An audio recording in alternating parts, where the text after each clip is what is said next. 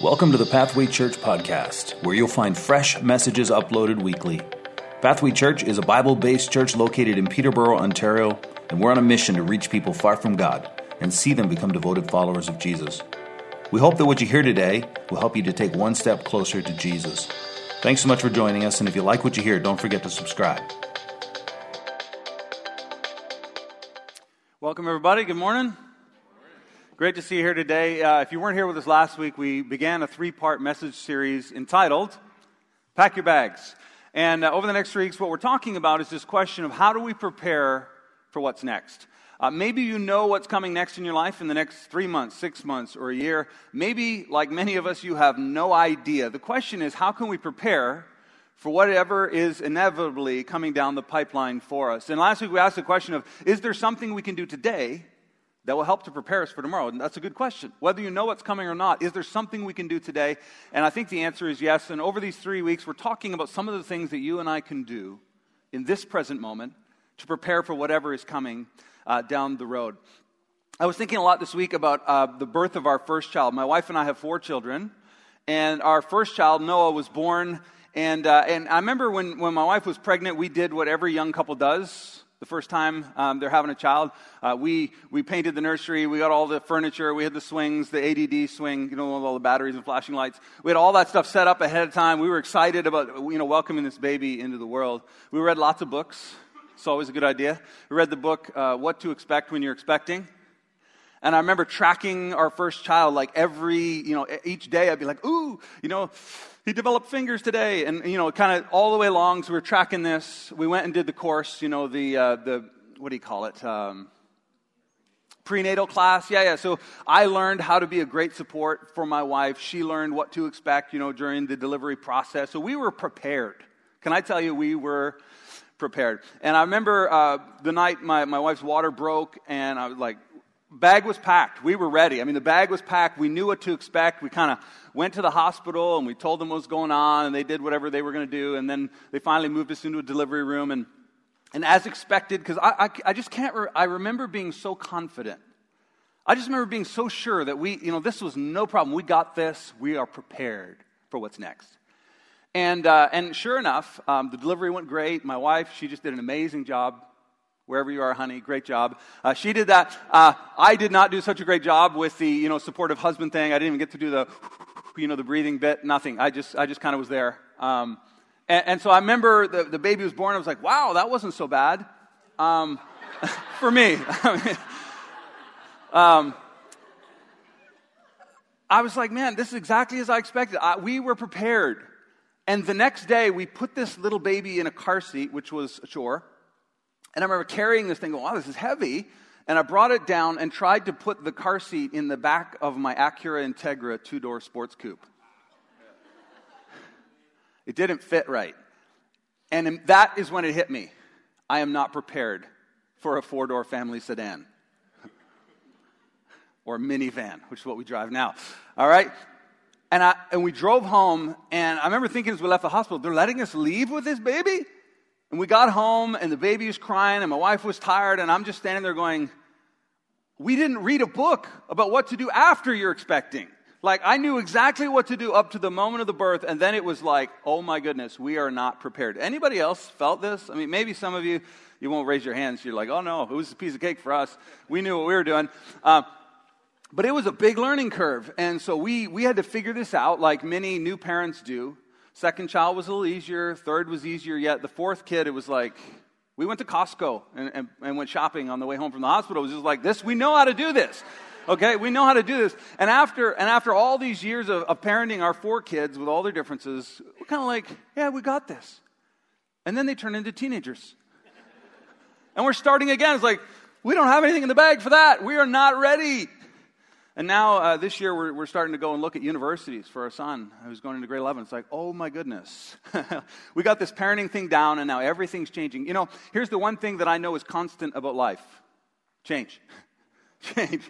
Like, no matter what's coming, you know it's change. And with life, with progress, as you move through the seasons of your life, whatever they are, things will change. And the question is, are you prepared? Do you have the right things in your bag?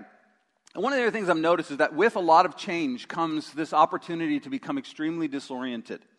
Um, a number of months ago, I was at a basketball tournament with my daughter, Naomi, and my son, Noah, my two oldest. And uh, we were at this tournament, and we had an afternoon off. So I said, let's go do something fun. I said, let's go to Niagara Falls, and they have this place called Ripley's Museum. And uh, if you go into this museum in Niagara Falls, they have all kinds of weird and wonderful artifacts that were collected. And so we were in there looking at the, you know, the shrunken heads and the giant people. And I, thought, I said to my son, you think you're tall? Look at that guy. And, and so we're, we're checking out all this cool stuff. And, and towards the end of the museum, they have something called the Trippy Tunnel. All right, I have a picture of it. It doesn't do it justice, okay? So it's this tunnel, and you walk through the little bridge, and that thing that's swirling around is actually a mirrored tunnel that spins, and the lights are kind of going the other way. And, and it was funny because we walked up this, and I'm like, I'd been there before. I said, okay, son, I'm going to go through this thing. I bet you can't walk through this thing without stumbling or touching the railing. He's like, oh, piece of cake, you know, whatever. And so I closed my eyes, marched through there like nothing, and then he steps into the tunnel. And I'm telling you, the moment you step into the trippy tunnel, everything around you is swirling, and something, I don't understand all the science behind it, but as soon as your eyes and ears and whatever don't have a point of reference, you, it's like he started walking through, oh yeah, and he kind of started walking through and you see him leaning and he crashes into the railing. He's like, whoa, and he's like hanging onto the railing and climbing his way through. And uh, it was a trippy tunnel. And you know, I was thinking about this trippy tunnel and thinking that life is like this. When everything is changing around you, when your family situation is changing, when your job situation is changing, when you're in, in transition of relationships, if you're moving, if you're uh, going off to college, like there's all these things that when you're in the midst of all this change, it's like everything around you is swirling and it's like being in the trippy tunnel. True? Like when you when a young person goes off to college or university, it's an exciting time of life. But there maybe is no other season of life where more things are, are changing. Like you are no longer at home for the first time, maybe you've moved away from your parents and you lose that stabilizing force. Uh, you move away from many of your friends, youth group, church, community, sports teams, all the people that helped ground you so you know this is who I am and where I belong. All of a sudden, it's all gone, and you're in a new place, learning new things, meeting new people, in a new location, and it can feel like trippy tunnel. You're like, whoa, what is going on? And I think that is why the, the, the, statistics are so high for young people. As they leave home and go off to college university, many of them lose their faith, lose their identity for quite a season. And they struggle because they weren't prepared for what was ahead. They didn't realize that all of this change would disorient them and knock them off balance. And this is true. Um, this is true in so many areas of our life. Uh, when you're starting a relationship, it can feel like a trippy tunnel like a significant relationship. Have you ever had a friend that started dating somebody? And after a few weeks, you're just like, who are you? Because they're just like flying, floating around on clouds and you're doing things they would never do. And you're like, what is the matter with you? They have lost their point of reference. They, they are in a trippy tunnel. And you're like, come back to earth, right? This also happens when a significant relationship ends. For those people that have gone through a divorce or, or had a long term relationship that ended suddenly, it's like your whole world just feels like a trippy tunnel. And you're going like, what's up? What's down? Who can I trust? And, and everything is in change, everything in flux. It is absolutely remarkable. Again, when you have kids, you start a family, and also the lack of sleep. But you, it feels like you're in a trippy tunnel. You, you're, you're just kind of going, where's up, where's down? I can't find the refrigerator. Who moved it? It's, you're exhausted. That's the way it is. This is also happens when your kids leave and you find yourself as an empty nester, changing jobs, significant loss of someone you care about. Like these are massive changes. And here's the thing. Anytime something's changing around you, it has the, it has the ability to disorient you. You can lose your footing very easily when things are changing. Isn't that true? Like you're in a train and it's moving at a constant speed, no problem. The second they start hitting the brakes on that thing, whoa, right? You lose your footing, you lose your sense of balance. And I would argue that if you're currently in a moment of change and transition in your life, that you are susceptible to getting knocked off balance. There, there are some things that can go wrong for you if you are not secured to something.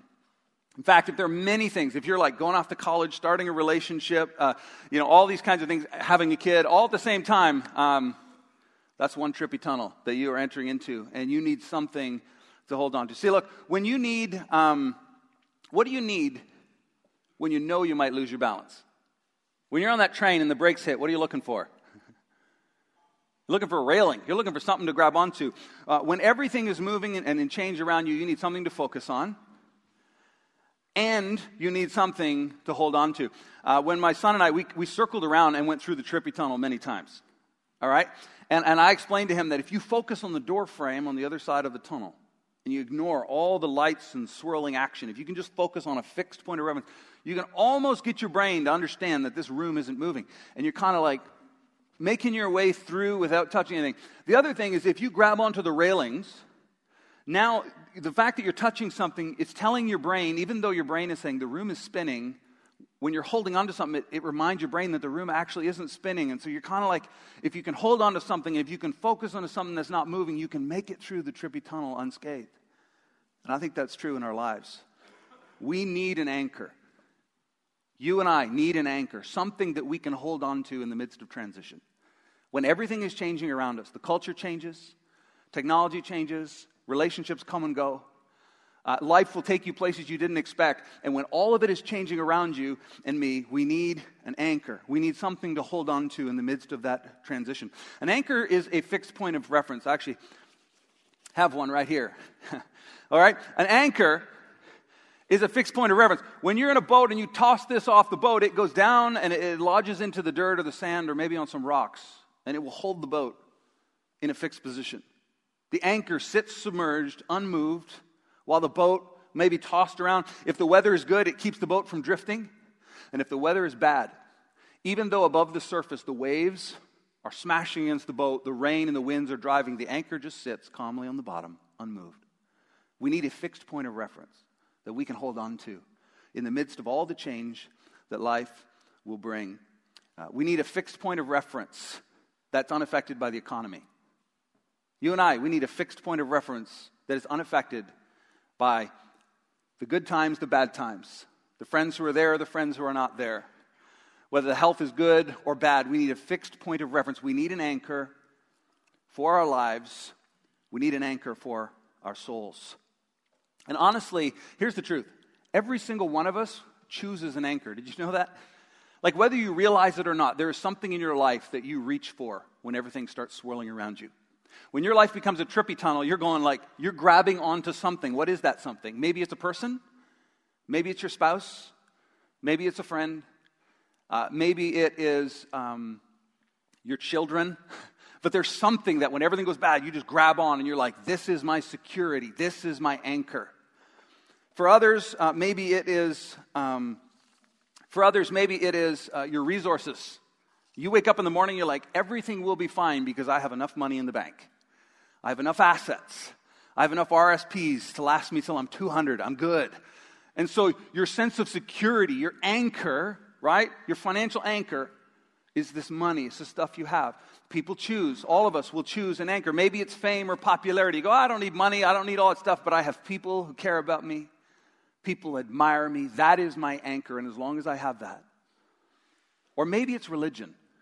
Now, you may be surprised by this, but if you travel around the world, what you'll discover is that around the world there are many different religions and faiths. And in many of those countries, the people, um, their anchor for their life is their religion. And when I say religion, what I mean is their confidence is in their traditions, it's in their rituals, and it's in their performance for whatever God or deity. If, if, I, if I offer sacrifices, if I live this way, then God, whoever that is, is pleased with me and I'm good.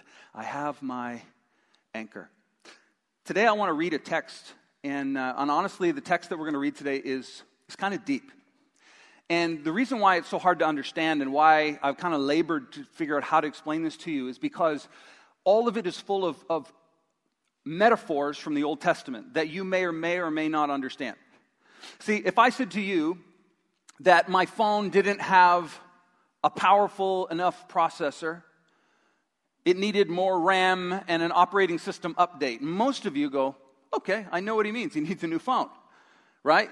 Uh, there, his phone is deficient. You kind of understand that terminology. If I said that very same sentence 100 years ago, if I said that same sentence 30 years ago, people are like, you're what's what?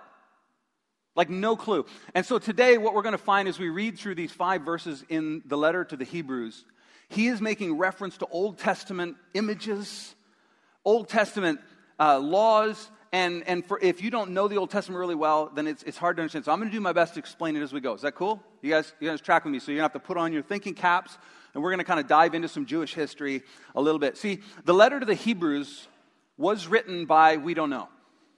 Some people think it was Paul, but we do not know who the author of this letter is. But what we do know is the letter is written to Jewish converts. So these are people who were born in Judaism, the religion, that were born more than likely in Israel or thereabouts. And these are people that from the time that they were born, they were told, You are special because you're a descendant of Abraham. If you're a man, your body's marked with a sign that you're God's favored people because you've been circumcised. And the way to God and the way to please God is to keep his laws. And so they were taught the laws from the time they were very little. And the way to please God is to offer the sacrifices, animals and different things, money and all these things that they would do to please God. And this was all going to be done through a temple that was in Jerusalem. And the temple was the way and the means by which all of this religion was centered around. So from the time that these people were very young, they were taught they're special because they're Jews. The, the way to God is through the temple. And then all of a sudden, this guy named Jesus shows up. And Jesus was a Jew. And Jesus comes along and he says, he says some really, really radical, radical, radical things, okay? Jesus comes along and he says, um, he's like, you know that temple? The place where God lives in Jerusalem that everybody, he says, tear it down. and in three days, I'll rebuild it. And the people are freaking out because he's talking about tearing down God's house. That's where God lives. They were so mad about that statement. In fact, that was one of the reasons why they killed Jesus. And then three days later, just as he promised, Jesus rose from the dead. What did he mean? He meant that the temple was actually just this temporary thing, but he was the place where God dwells. Jesus says, This is the temple. And he comes back to life. So he's greater than the temple. They, they worshiped Abraham. I mean, they were like, Abraham is the father of our faith, and we're his descendants, and that's why we're special. Jesus says, Before Abraham even was, I am. Jesus like, I was before Abraham, I'm greater than Abraham. And the people, can you imagine Jewish people who had believed this their entire life? They're going, whoa, there's this massive shift happens.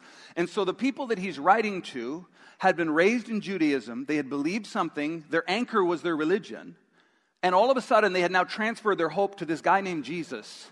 And the whole letter is written to say, don't go back to that. You, you have a new anchor that is Jesus. Don't go back to religion. Don't let go of Christ don't go back. And he's, the whole letter, he's explaining why Jesus is better than the old law, better than the old way of sacrifice and the system, that Jesus is the anchor that they need to have. So, here's where I want to pick it up. In Hebrews chapter 6, verse 16. And uh, in the preceding verses, he's just talked about how God made a covenant with Abraham. So he's taking them from Abraham to Jesus. And he says, God made a covenant with Abraham and made him a promise. Specifically, he promised Abraham that through his descendants, so eventually someone in his line, that through his descendants, the whole world will be blessed, which was a reference to Jesus. That one day, Abraham and all his kids, there would be someone born, Jesus, who would bring salvation to the entire world and bless everyone, including those of us in this room today. It's pretty cool. So here's what he says, verse 16 of chapter 6. For people swear by something greater than themselves, and in all their disputes, an oath is final for confirmation. Here's what he's talking about. You make a promise or you make a statement, and you really want to up the ante on it, what do you do? You swear. You're like, this is, this is what I'm saying. I swear it's true. What have you done? You've just elevated the significance of your statement. True? And if you really want to amp it up even more, you swear by an authority that's greater than you. What would be an authority greater than me? Okay, I swear on my mother that it's true. And if that's not significant enough, then you go even higher to a high, what authority would be higher than mom? I swear on my grandmother. right? I swear on my grandmother's grave. Now we're getting serious. Or if you really wanted to go to the highest authority, people would say, I swear to God. And we don't often use that statement, but when someone says that, what they're essentially doing is saying, I'm calling God, the infinite highest being in the universe, to bear witness to what I'm saying. It's true. I promise. I swear. And he says, essentially, when people swear by something greater than themselves, and in all their disputes, an oath is final for confirmation. Verse 17. So, he says, when God desired to show more convincingly to the heirs of the promise, the unchangeable character of his purpose, he guaranteed it with an oath. In other words, when God said he was going to bless the world through Abraham, he was going to send a Messiah, Jesus, he made a promise that this would happen, but he also made an oath to make sure that we knew he was serious and he would fulfill his promise. In fact, when he made the oath, okay, this is cool. We always kind of go higher, right? I swear on my mama. Well, who's God swear by? He's like looking up, like, there's nobody above me. And literally in Genesis, when he, when he makes his promise to Abraham, he says, By myself I have sworn. it's like, well, that's the highest thing I could find was me. So I, by me, I swear that what I'm saying to you is true. The world will be blessed through Abraham. And he makes a promise to us that we'd be blessed through Abraham's descendant. He continues in verse 18, and this is where things get really confusing, so we'll, we'll slow down and try to explain this. So that by two unchangeable things, the promise and the oath, that he had made, in which it's impossible for God to lie. He kind of throws this in and says, Oh, by the way, just so you know, because we're talking about what God promised, he doesn't lie, he can't lie. When God writes a check, you can always cash it. He always comes through. What he says will be accomplished, by the way. So he says, Well, by these two things, the promise and the oath, he says, We who have, you see this little phrase, fled for refuge? I'm going to come back to that in just a second. It's super important. We who have fled for refuge might have strong encouragement to hold fast to the hope set before us. So he's writing to Jews who have left their Judaism and are now following Jesus. Probably their families have rejected them. It, it would be like if, if a Muslim came home and said, I'm now a Christian, wouldn't go well. Or if a Christian family, their, their son or daughter came home and said, I'm now a Muslim, like, I've changed my paradigm. It doesn't go well. So these people, man, they, they, were, they were in the middle of it. Uh, they had changed their worldview to Jesus from Judaism. And, and he says, We have this hope. We have something out in front of us that we can hold on to, an anchor is what, where he's going. But here's what I want to show you it says, We who have fled for refuge. Now, if you've read this kind of verse before, you go, Oh, that's interesting. I have no idea what that means. Let me, let me share with you what this means. Um, he's referring to something from the Old Testament here. And what he's talking about is the cities of refuge. I actually have a map. Um, when, when Moses was heading into the promised land with the people, God gave him the law to govern the people. And one of the things he told Moses to do was to set up cities of refuge. Maybe you've never heard of this. This is really cool. So these are some of the cities of refuge in the land of Israel in Bible times Kadesh, Golan, Shechem, Ramoth Gilead, Bezer, Hebron. So these were cities that were run by priests and Levites, and they were cities where people could run to for safety. So let me give you an example. If you're out in the forest and you're cutting down a tree and the guy beside you makes you mad and you hit him and kill him, you know, axe him to death, the punishment for you would be death. I mean, the, the, family of the person you killed would have every right to take your life, eye for an eye, tooth for tooth, balance the scales. Make sense? Now, if you were out in the forest and you were axing away your tree and you went like this and the axe head flew off, hit someone in the head and they died. Well, by law, the family who just lost their dad, brother, whoever, they would have the right to take your life, to balance the scales. Even though it was an accident, they had the right to, to, to even the score. But God made a provision for a city of refuge, and notice they're spread out through the land so everyone would have access. God commanded that the roads leading to these cities were double wide, smooth, well marked with signs. And so if you if the axe flew off, axe head flew off and killed somebody, you dropped whatever you're doing and you ran for one of these cities. Maybe the family of the person that you accidentally killed is chasing you. When he says we who have fled for refuge, he's saying, look, our sins are chasing us down. And there is only one place that we can run to for safety. There is only one place. And it's this image of running to this city of refuge. And once you got there, you would explain your story to the elders. And if it checked out after the trial, then you could stay there and you were safe. But you couldn't return home because you had taken somebody's life. But here's the deal whenever the high priest for the nation of Israel died, his death set all of those people free and they could go home from the cities of refuge and continue on their lives. This is a beautiful picture of what Jesus did for us, and we'll talk about it more in a minute. So, when he says fled for refuge, this is exactly what he has in mind. His Jewish listeners are going, Oh, like the cities of refuge we can run to. Jesus is that for us. Oh, so when we run to him, he's our hope. He's the one that saves us. He's the one, if we can just get to him, everything else will take care of itself. Our hope is in him, and we're running to him. Was going to say like a batter to hell. Can I say that from the stage? You know, like I just like I don't. I'm not even looking back. I'm running with my eyes fixed on Jesus, the author and finisher of my faith. He says that in later chapters. I'm running. He's running to Jesus. That's the image, and we hold fast to this hope that is set before us. And then verse 19 is the one that most of you will recognize. Maybe you've seen it on a gift card, okay, or something. It's very popular. We have this hope as a sure and steadfast anchor of the soul. How many of you heard that verse before? I think that was actually a theme for one of our ladies' retreats. Um, it's this, it's this beautiful verse that says we have this hope. We have an anchor in our lives. There's something that anchors us. But, but what we never do is we never read the rest of the verse because there's actually a comma and it continues. Let me read the rest, and it's going to confuse you even more, and so I'll try to explain it. But he says, We have this as a sure and steadfast anchor of the soul, a hope that enters into the inner place. Like, what inner place? Behind the curtain. Like, what curtain? The temple in Jerusalem had three courts. The very smallest center court was called the Holy of Holies. It was the place where the presence of God dwelt. And there was a giant curtain, kind of like what we have behind here. It was a giant fabric curtain from floor to ceiling. And no one went in that room except the high priest. And the high priest went in once a year as a representative of all the people with a blood offering and brought it to God. And, and through that act, God would cover the sins of the whole nation for another year. So each year, the people were praying and waiting and hoping, and the priest would go in and say, God, please accept this offering on behalf of the people. And the people's sins were covered, and the nation was saved for one more year. This is the process. And so, what he's saying is, what he's talking about when he says this curtain, he's talking about the inner place where God lives. And he's talking about how we have an anchor that is inside that place. The anchor for our souls is behind the curtain in the very presence of God. He continues to say this Where Jesus has gone, Jesus is in the presence of God now in heaven. He has gone as a forerunner on our behalf, having become a high priest forever after the order of Melchizedek. You're like, what? If you read the four chapters surrounding this, you'll get context for this. Melchizedek is a guy from the Old Testament who was a priest and a king who lived forever.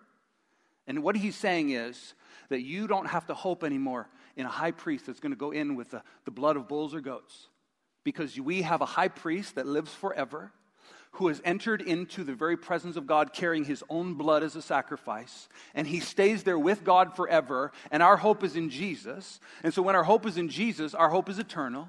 When our hope is in Jesus, it cannot be shaken or moved. When our hope is in Jesus, it doesn't expire. When our hope is in Jesus, nothing can shake it. And he says, Our anchor, the anchor of our souls and our lives, is in Christ, and Christ is with God, and that is where we get our foundation for life. He's reminding them, guys, it's not about the temple anymore. It's not about what you do. It's not the works and the worship. And it's about being anchored and rooted in Christ, the great high priest and king. He is the anchor of which the writer of Hebrews is talking about. Look, as I said earlier, each and every single one of us will choose an anchor. We will.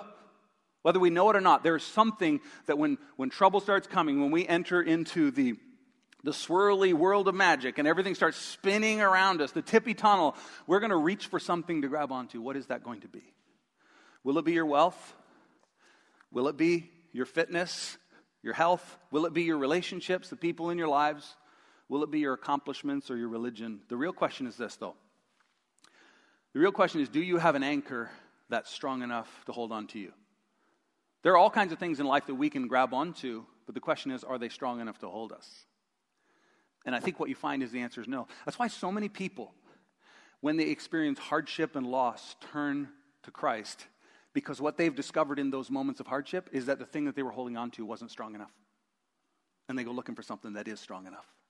And can I tell you something? Jesus is strong enough to hold on to you if you hold on to him.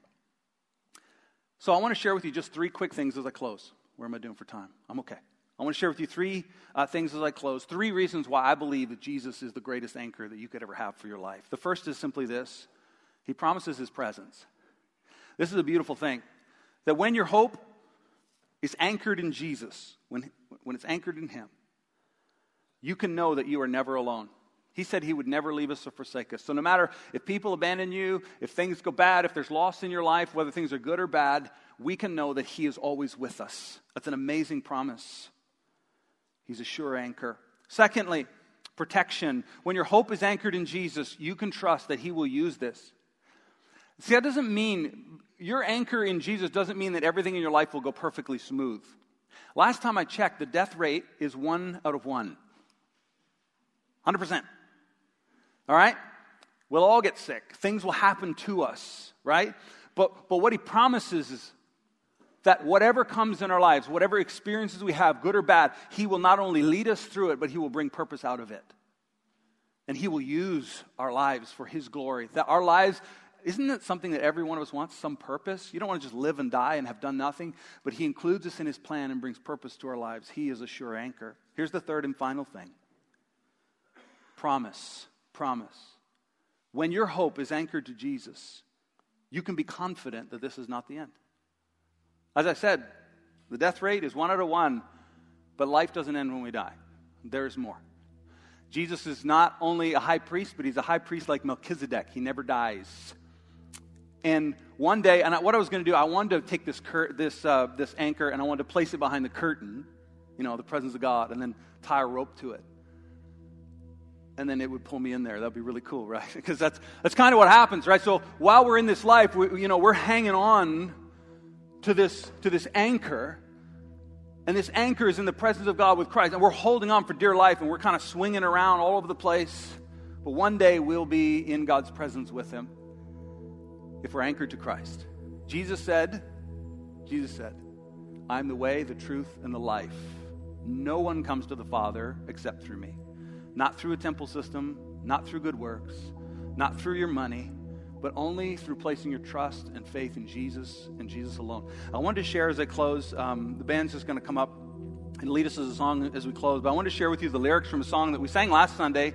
You guys will recognize it. If you can throw that up. This is a song from Cornerstone. Know, Cornerstone, weak made strong in the Savior's love, all that. When darkness seems to hide his face, I rest on his unchanging grace. Okay? Next line says this, and maybe you've never understood this, it'll make sense now. In every high and stormy gale, just picture a ship being tossed by the waves with an anchor. My anchor holds within the veil. My anchor holds within the veil. In the presence of God the Father, Jesus now lives, making intercession for us. And those of us who put our faith and trust in Him and Him alone will be saved. He is our city of refuge to whom we run. He is the high priest who offers the sacrifice for our sins that we could not make for ourselves. Any of this making sense? And so, what I want to do is, I want to have a moment of reflection for you. The band's going to sing a song. I want you to just stay in your seats, and I want you to just um, look at the lyrics and listen to it and have a moment to just consider where's your hope? What anchor have you chosen for your life today? Will you join me as we pray? Thanks for listening to the Pathway Church podcast. If you'd like to reach out to us, go to our website, pathwaylife.com. And as always, don't forget to subscribe. See you next week.